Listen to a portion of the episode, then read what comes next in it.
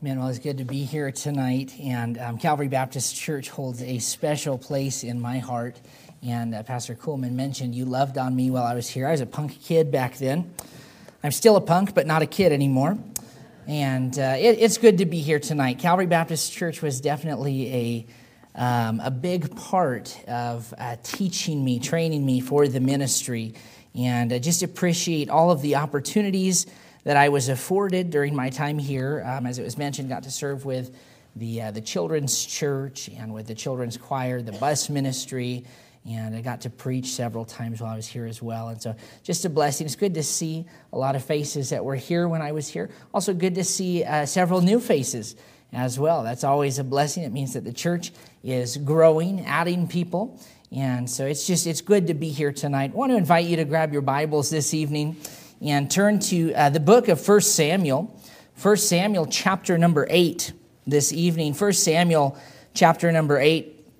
And we'll begin in verse number 1 tonight. And um, I don't know if it's necessarily your practice, but I'm going to ask you once you get there if you're able, if you'd stand in reverence to God's word as we read together. 1 Samuel chapter 8. And uh, we're going to begin in verse number 1. 1 Samuel chapter 8, beginning in verse number 1. All right, 1 Samuel chapter 8, verse number 1, the Bible says, And it came to pass when Samuel was old that he made his sons judges over Israel. Now the name of his firstborn was Joel, and the name of his second Abiah. They were judges in Beersheba. And his sons walked not in his ways, but turned aside after lucre, and took bribes and perverted judgment. Then all the elders of Israel gathered themselves together and came to Samuel and to Ramah and said unto him, Behold, thou art old, and thy sons walk not in thy ways. Now make us a king to judge us like all the nations. But the thing displeased Samuel when they said, Give us a king to judge us. And Samuel prayed unto the Lord, and the Lord said unto Samuel, Hearken unto the voice of the people in all that they say unto thee. For they have not rejected thee, but they have rejected me, that I should not reign over them. Tonight, I want to talk about where our focus is. Let's go to the Lord in prayer. Father, we come before you tonight, Lord God, thankful, thankful to be in your house on this Monday night. Lord, thankful to be with your people. And thankful uh, that we get to celebrate, Lord God, 60 years of faithfulness in this local New Testament church. Father, we thank you for the light that Calvary Baptist Church has been to this community for so long. And Lord God, we pray that you would continue to use them here as a lighthouse. Um, for those that are around them, Lord God, we pray that you would continue to uh, bring people in, that souls would continue to be saved. And Lord God, should you tarry, we just pray that, uh, that Calvary Baptist Church would continue to move forward for you. Lord, be with us now as we open up your word. I pray that you just, uh, Father, just use me as your mouthpiece. Give me clarity of speech and of mind and Fill me with your spirit. We thank you for all that you do. We love you for it's in Jesus' name we pray. Amen. You may be seated. I want to read to you a couple of prayers written by children and um, illustrates a point, and I'll tell you what that is in just a moment here. But let me read these to you. The first one is a young man who prayed, Dear God, maybe Cain wouldn't have killed Abel if they had their own bedrooms. That's what my mom did for me and my brother. The second one is a little boy, he prayed, Dear God, I bet it's very hard to love everyone in the whole world. There's only four people in our family, and I'm having a hard time loving all of them. Another one prayed, Dear God, did you mean for the giraffe to look like that, or was that an accident? Another little boy prayed, Dear God, thank you for the baby brother, but I think you got confused because what I prayed for was a puppy. One little girl prayed, Dear God, please send me a pony. I never have asked for anything before. You can look it up. Another little boy prayed, Dear God, please send a new baby for mommy. The baby you sent last week cries too much. And one little girl prayed, Dear God, could you please give my brother some brains? So far, he doesn't have any. Now, these are silly prayers, silly petitions. But I would submit to you tonight that often in a lack of understanding, we are looking for the Lord to do some things that uh, we ought not be desiring in our life. You say, well, why do you bring that up? 60 years of faithfulness. What a blessing that is to celebrate. And tonight, as we look at this portion of Scripture, I just want to encourage you to remain faithful. I want to encourage you to keep your focus where it ought to be. And what does the Bible tell us in Hebrews chapter 12, verse number 2? It says, Looking unto Jesus, the author and finisher of our faith, who for the joy that was set before him endured the cross, despising the shame, and is set down on the right hand of the throne of God. Our focus, church, ought to be on the Lord Jesus Christ. When you look in the book of Revelation, uh, the seven churches in Asia, the first one mentioned is the church in Ephesus. And uh, really, when you, when you go there and you, you read what the Lord has to say to the church in Ephesus, and for sake of time, we're not going to turn there right now. But when you look at what the, church, what the Lord has to say to the church in Ephesus, that church was actually, it was a faithful church in a lot of ways. The Bible said that they, they hated evil. Uh, they tried those who called themselves apostles and were not. They um, born, they had patience, they labored. But the problem in Ephesus that the Lord pointed out is that they had left their first love, the Lord Jesus Christ. I would submit to you tonight that we can be faithful in a lot of things. We can be faithful in serving in the local New Testament church. We can be faithful in our prayer life. We can be faithful in even reading our Bible. We can be faithful in witnessing to people, and yet we can still lack in our love for Jesus Christ. And we need to be careful that we don't lose sight of where we ought to be focused. Uh, Calvary Baptist Church didn't get this far by following the example that the world sets for perpetuity. Calvary Baptist Church has gotten this far by keeping your eyes on the Lord Jesus Christ and keeping Him the main goal. And let me just say this as a church, um, that doesn't always mean that you're just going to explode in numbers. And this church, uh, this church may never grow to be a thousand people, two thousand people, or uh, high and great numbers like that. And maybe it will. The Lord may bless in that way. But stay faithful to Christ because ultimately that's what matters. Stay faithful to Christ. And as we look at uh, the children of Israel here, I want you to see tonight that they lost sight of what was important. And I hope to encourage you, but, but I, I really am hoping to challenge you tonight in keeping your focus on God, keeping your focus on the Lord Jesus Christ, um, not only in your personal life, but also as a church. And so, with that, I just want to point to um, a, a, few, a few different things that Israel did wrong here. And then I also want to point to our God and how he reacted. And so, if you're taking notes tonight, point number one, I want you to notice the problem with their petition. The problem with their petition. And um, here's what the problem was they sought a carnal solution to a spiritual problem. They sought a carnal solution to a spiritual problem. Look again with me to 1 Samuel chapter 8 and verse number 3. And the Bible tells us about the sons of Samuel. It says, And his sons walked not in his ways, but turned aside after lucre, and took bribes, and perverted judgment. Now, what was wrong with that?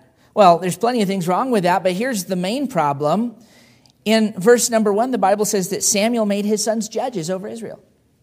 These, these boys, they were to be judges over Israel, but they weren't anything like their father. Samuel was, he was an upright man. He feared God. He walked with the Lord, and his sons didn't have that quality about them. And the elders of Israel, they saw this problem. Now, can I just tell you, it's okay for them to have recognized this problem. It was a real problem. It was a spiritual problem. But they sought a carnal solution to fix it. And they went to Samuel and they said, Hey, make us a king like the other nations. Can I just tell you, that wasn't God's plan?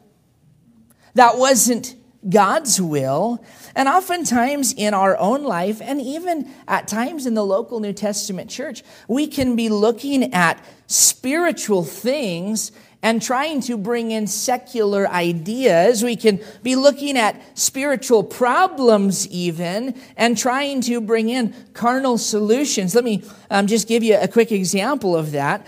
Um, one thing that we're going to see in the local New Testament church is at times um, we might have ought between one another.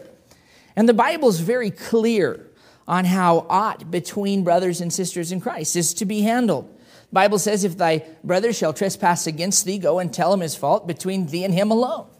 And then Jesus um, lays out a couple more steps for us. If your brother won't hear you, then it's to be um, it's to be taken before two or three witnesses. And if he won't hear them, it's to be taken before the church, and so on and so forth. Matthew chapter 18, verses 15 through 17. You can look that up.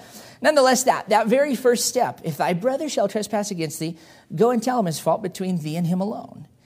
And oftentimes, even in Christianity, we look at something like that and we don't want to handle our strife that way. In fact, I've had people tell me, well, preacher, that doesn't work for me. Well, if God's way doesn't work for you, I don't know what will. Because that's what God tells us to do. And uh, many of the problems that arise in churches really could be prevented if people would just, on a one on one basis, take care of their strife between one another. If you, um, if you want to sow discord among brethren, start gossiping. Start telling somebody else how this brother over here offended you. The Bible says, debate thy cause with thy neighbor himself, discover not a secret to another. And that's really, again, that's not my focus tonight. But here, here's the thing is often we're adopting the world's philosophies.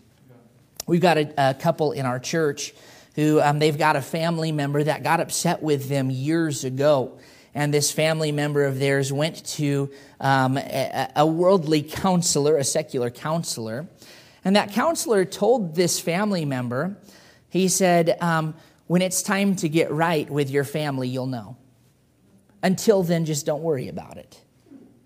And so it's, it's been years now that this family has basically been split up because some secular counselor told them, hey, when it's time, you'll know. When it's time to make things right, you'll know.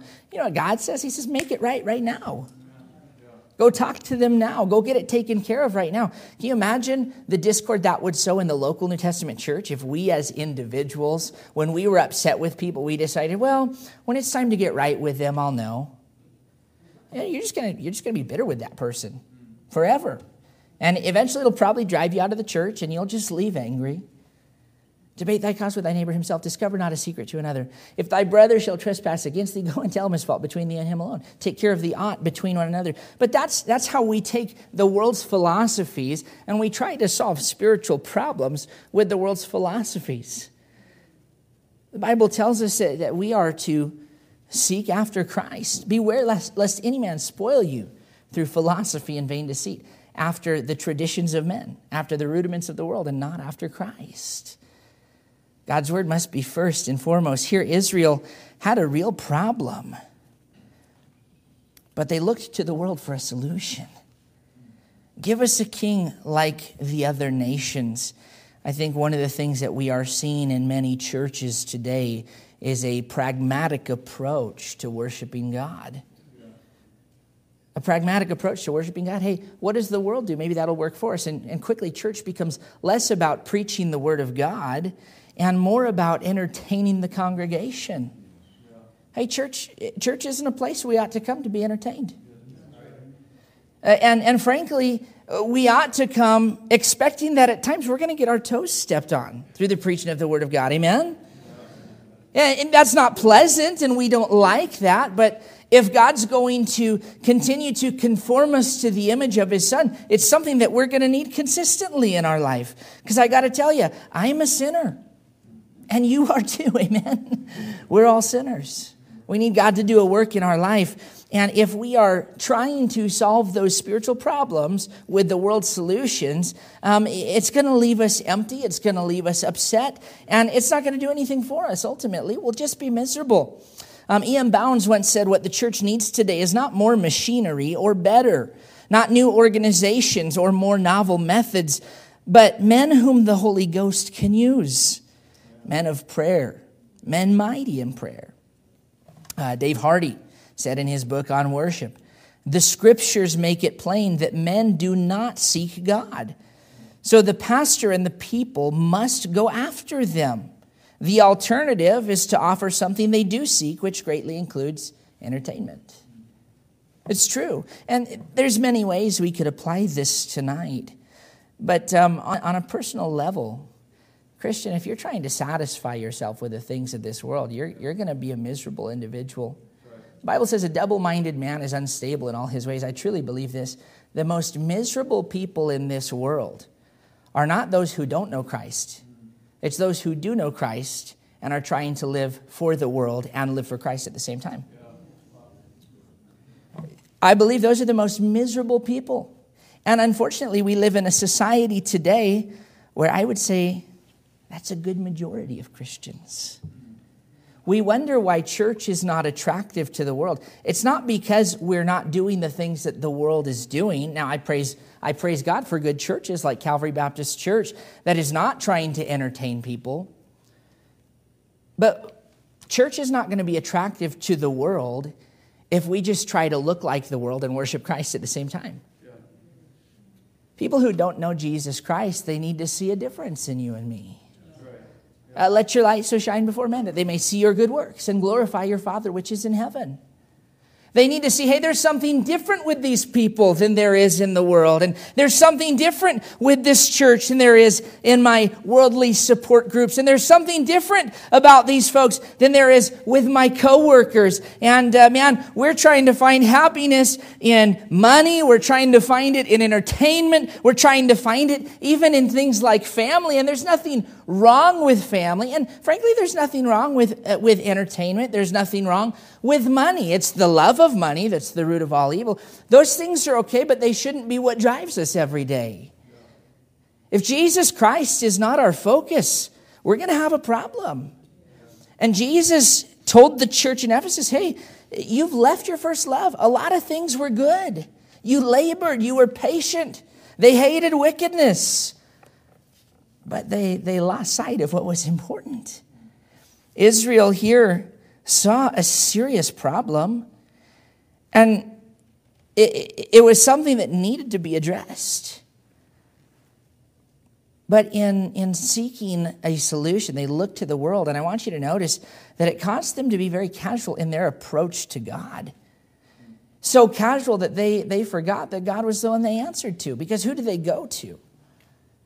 They go to Samuel. And they don't say, they don't say, ask of God for a king for us. They say, get us a king. They don't say, hey, find out if this is okay with the Lord. They say, get us a king. Israel had struggled with culture since the day they left Egypt. Remember, when Moses was up on the mountain, they, they made that golden calf, and that was uh, that, that calf, that was something that they would have seen in Egypt consistently. And uh, they just decided, hey, Moses has been gone too long. Let's, let's make ourselves uh, another God. Uh, folks, they had just crossed the Red Sea on dry land. They had just seen the, the pillar of cloud and the pillar of fire. They had seen God smite the firstborn of Egypt. I mean, these people had seen miraculous things. And Moses has gone a little too long, and they say, hey, Make us another God. And so they create this figure, this, uh, this, this false God to worship. Why? Because it's what they had seen, it's what they knew, it's what the world had taught them. In our quest to solve some spiritual problems with the world's solution, we often forget who our God is. It was mentioned earlier we're to worship God in the beauty of his holiness. I think sometimes we forget the transcendence of our God. The Bible says he is a consuming fire. And I think oftentimes we're more comfortable with the baby in the manger than we are with the consuming fire that our God is. When you go before God, and I, I, I love what the Bible tells us that we can boldly approach the throne of grace, but that doesn't mean to irreverently approach the throne of grace when we come before the Lord, when we come before Him with petition. How often do you and I come before God demanding things of Him? God, you did this to me, fix it. God, get me out of this hole. How often are we praying for things that God's not even going to honor? How about another example? We had a, a, a, young man in our youth group years ago who um, he was getting ready to go into college, and there was a girl from the public high school that he really liked. He felt like he was in love with her. He, asked, Hey, would, would you pray that me and her would get together? I thought, God's not going to honor that.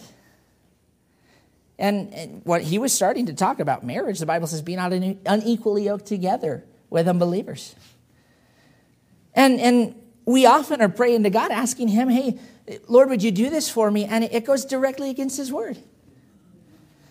Bible says, Ye have not because ye ask not.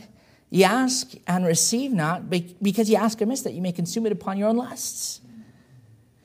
We, uh, I think we're discouraged sometimes because we're asking God to do things in our life that He doesn't want for us. And we throw up our hands and we say, Well, God doesn't answer prayer. Well, maybe you ought to pray the right things. maybe, maybe you ought to pray for His will in your life.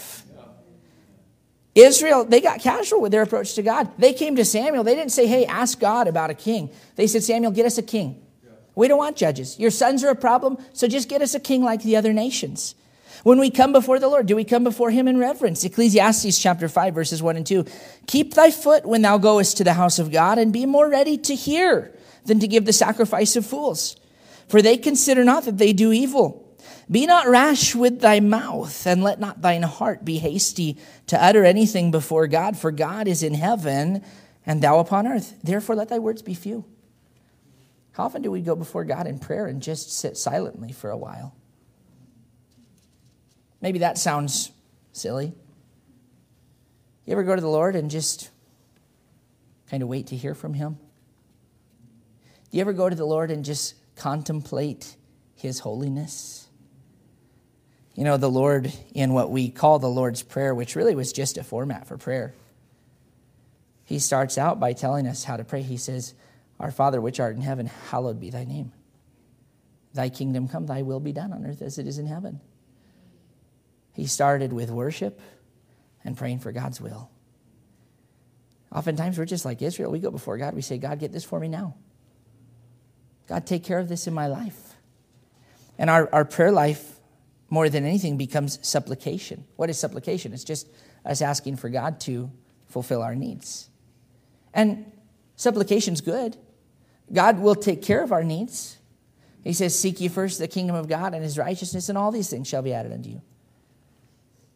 Take no thought for your life, what, uh, what ye shall eat, what ye shall drink. And, and he goes on. Oftentimes, so we're, we're going before God. The first thing we're saying is, God, I, I need this.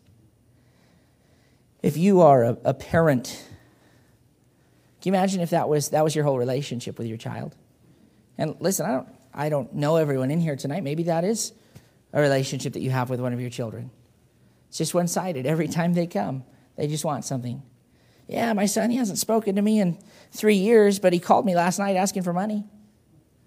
What a sad relationship that would be. And, and again, if you're here tonight, you find yourself in that situation, I, I'm sorry for you. I'm not trying to throw that at you or anything like that, but we do that to our God all the time. We come before Him when we need something, we forget who He is. So the problem with their petition, it was a carnal solution to a spiritual problem. But I also want you to look at the protest of the Lord. Verse number 9, 1 Samuel chapter 8, verses 9 and 10. What does the Lord have to say about this? He says, Now therefore hearken unto their voice. Howbeit yet protest solemnly unto them, and show them the manner of the king that shall reign over them. And Samuel told all the words of the Lord unto the people that asked of him a king. And let's, let's continue to read because I want you to see what he says. He says, uh, verse number 11, he said, This will be the manner of the king that shall reign over you.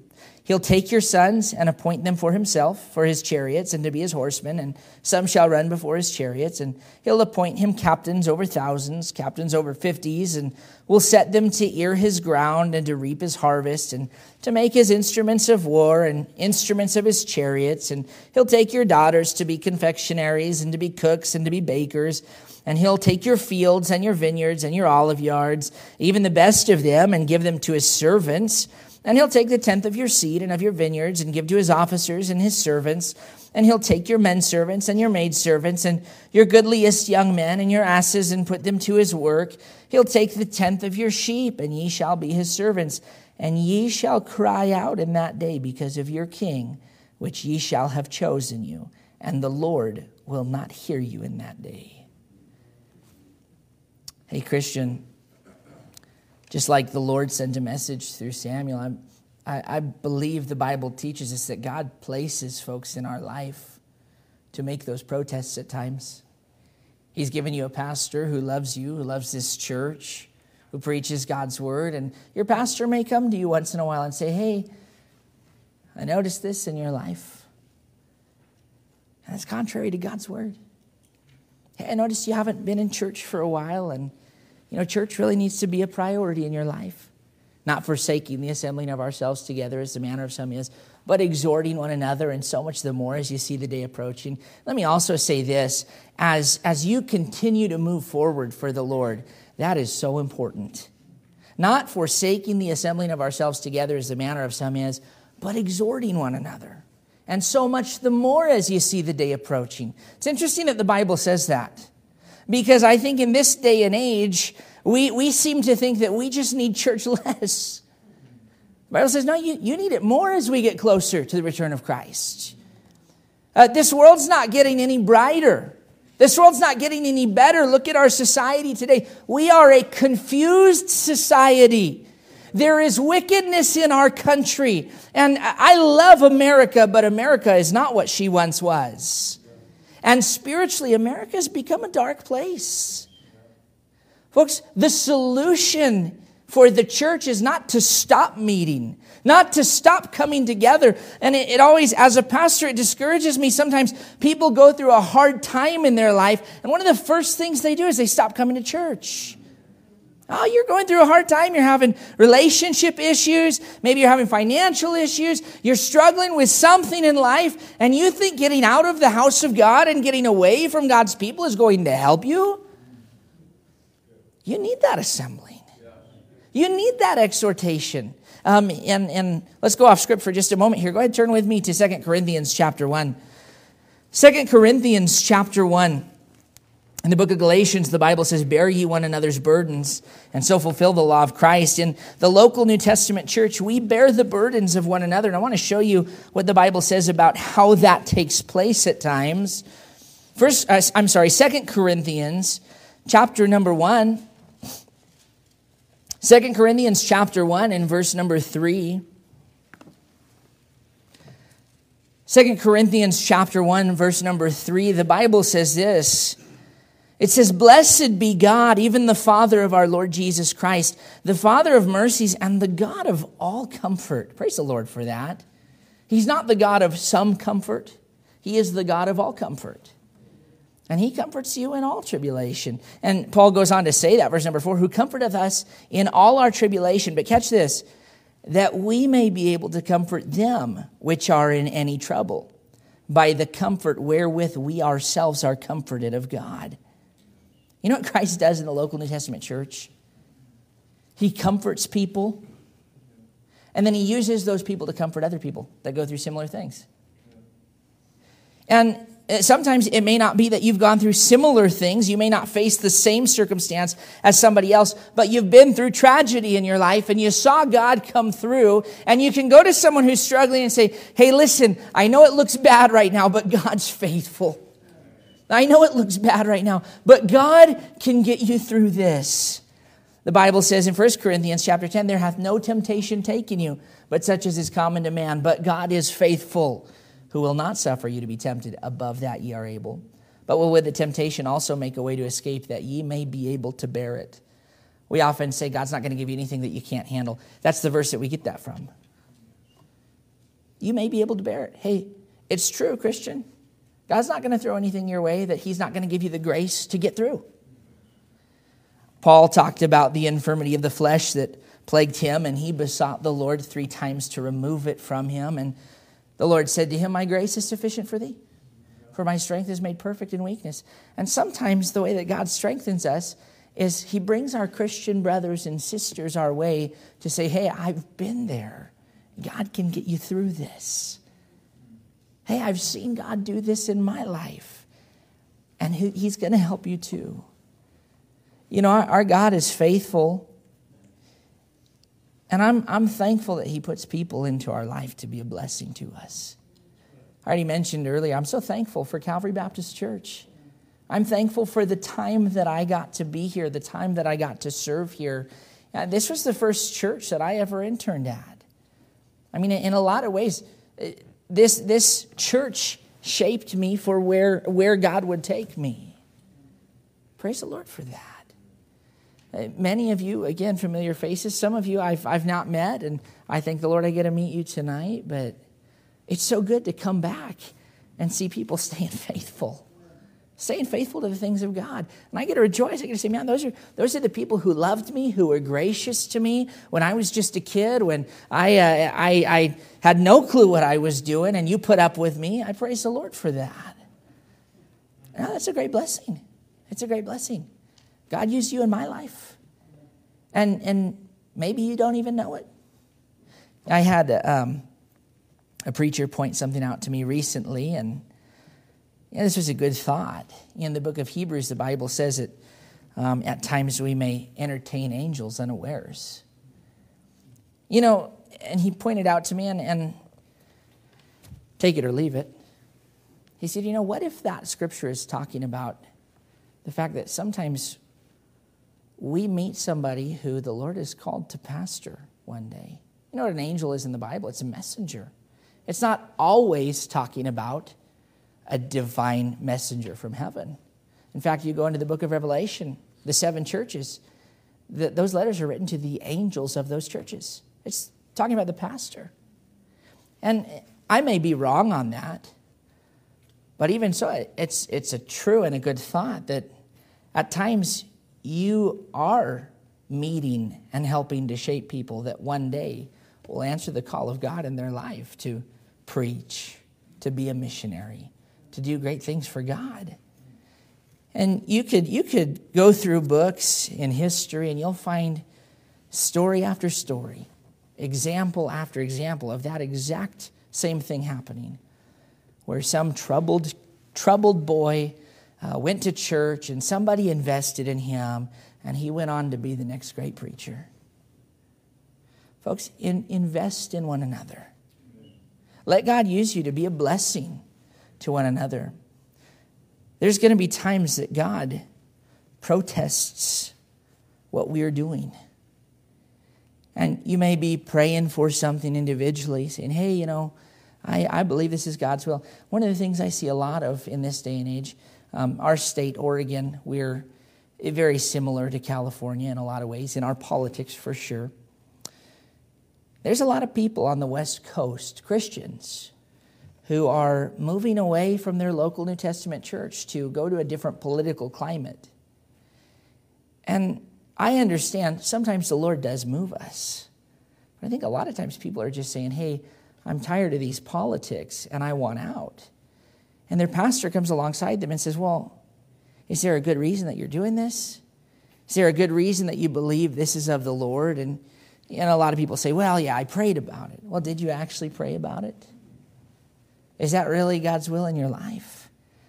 Um, my state, Oregon, is the most unchurched state in the nation. We go back and forth with the state of Washington as number one and two. Very spiritually dark corner of our country. And I tell our people all the time hey, the solution to that is not God's people leaving the state. We got to stick and stay and make it pay. Oftentimes, though, we're saying, Not so, Lord. Get me out of here. And God protests in our life. He sends a pastor, He sends a friend. Faithful are the wounds of a friend, but the kisses of an enemy are deceitful. God warns us of the consequences when we refuse to obey his word. And when we continue down the path that God's warned us against, there's going to be times just like with Israel. He says, okay, try it your own way. Psalm chapter 81, verses 11 through 12. But my people would not hearken unto my voice, and Israel would none of me. So I gave them up unto their own hearts. or excuse me, to their own heart's lust. And they walked in their own counsels. The Bible says there's a way which seemeth right unto a man, but the end thereof are the ways of death. Sometimes God's going to let you go your own way. And unfortunately, you'll have to deal with the consequences. God warned Israel of the consequences. Their response, verse number 19, nevertheless, the people refused to obey the voice of Samuel, and they said, Nay, but we will have a king over us. Hey, Samuel says, This isn't my message, this is what God said. The people say, No, get us a king. Oh, their hearts were hardened. And so God gave them the king that they asked for, and if you know anything about Saul, he did exactly what the Lord said he would do. And so tonight, really, the first two points, they had a carnal solution to a spiritual problem. We see the protest of the Lord. He says, Hey, listen, do this, and there's going to be consequences. And, church, if I could just encourage you tonight, keep your eyes on Christ. What does He want for you? What does he want for the direction of Calvary Baptist Church? And there may be times as a member, you look at the direction of the church and, and you say, well, you know, I don't, I don't like some of the things that we're doing. I don't like that we sing three hymns instead of four. And I don't like that the pews are blue or whatever it may be. But, I mean, does that really matter? Sometimes we'll make a big stink about things that just don't matter at all and, and we get disgruntled. Sometimes, you know, maybe the church says, hey, we're going to add a Sunday school class. Or, or, hey, I believe this is the direction that the Lord's taking us. We, right now, our church is looking at purchasing a new building. We've got a couple people that are a little bit nervous about that. And sometimes, now we have to steward God's money properly, but sometimes we also have to take a little bit of a step of faith and let God guide and direct. Let me finish with this. Maybe you find yourself in a situation where you've disobeyed the Lord at some point and you're seeing some consequences in your life. I want you to notice the power of our God. Turn to chapter 12. We'll finish with this. Chapter 12. 1 Samuel chapter 12, verse number 16. The Bible says, Now therefore stand and see this great thing which the Lord will do before your eyes. 1 Samuel chapter 12, verse 16. Is it not wheat harvest today? I will call unto the Lord, he shall send thunder and rain, that ye may perceive and see that your wickedness is great, which ye have done in the sight of the Lord, in asking you a king. So Samuel called unto the Lord, and the Lord sent thunder and rain that day, and all the people greatly feared the Lord and Samuel. And all the people said unto Samuel, Pray for thy servants unto the Lord thy God, that we die not. For we have added unto all our sins this evil to ask us a king. And Samuel said unto the people, Fear not, ye have done all this wickedness, yet turn not aside from following the Lord, but serve the Lord with all your heart.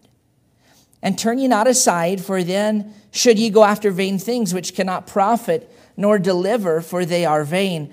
For the Lord will not forsake his people for his great name's sake, because it hath pleased the Lord to make you his people.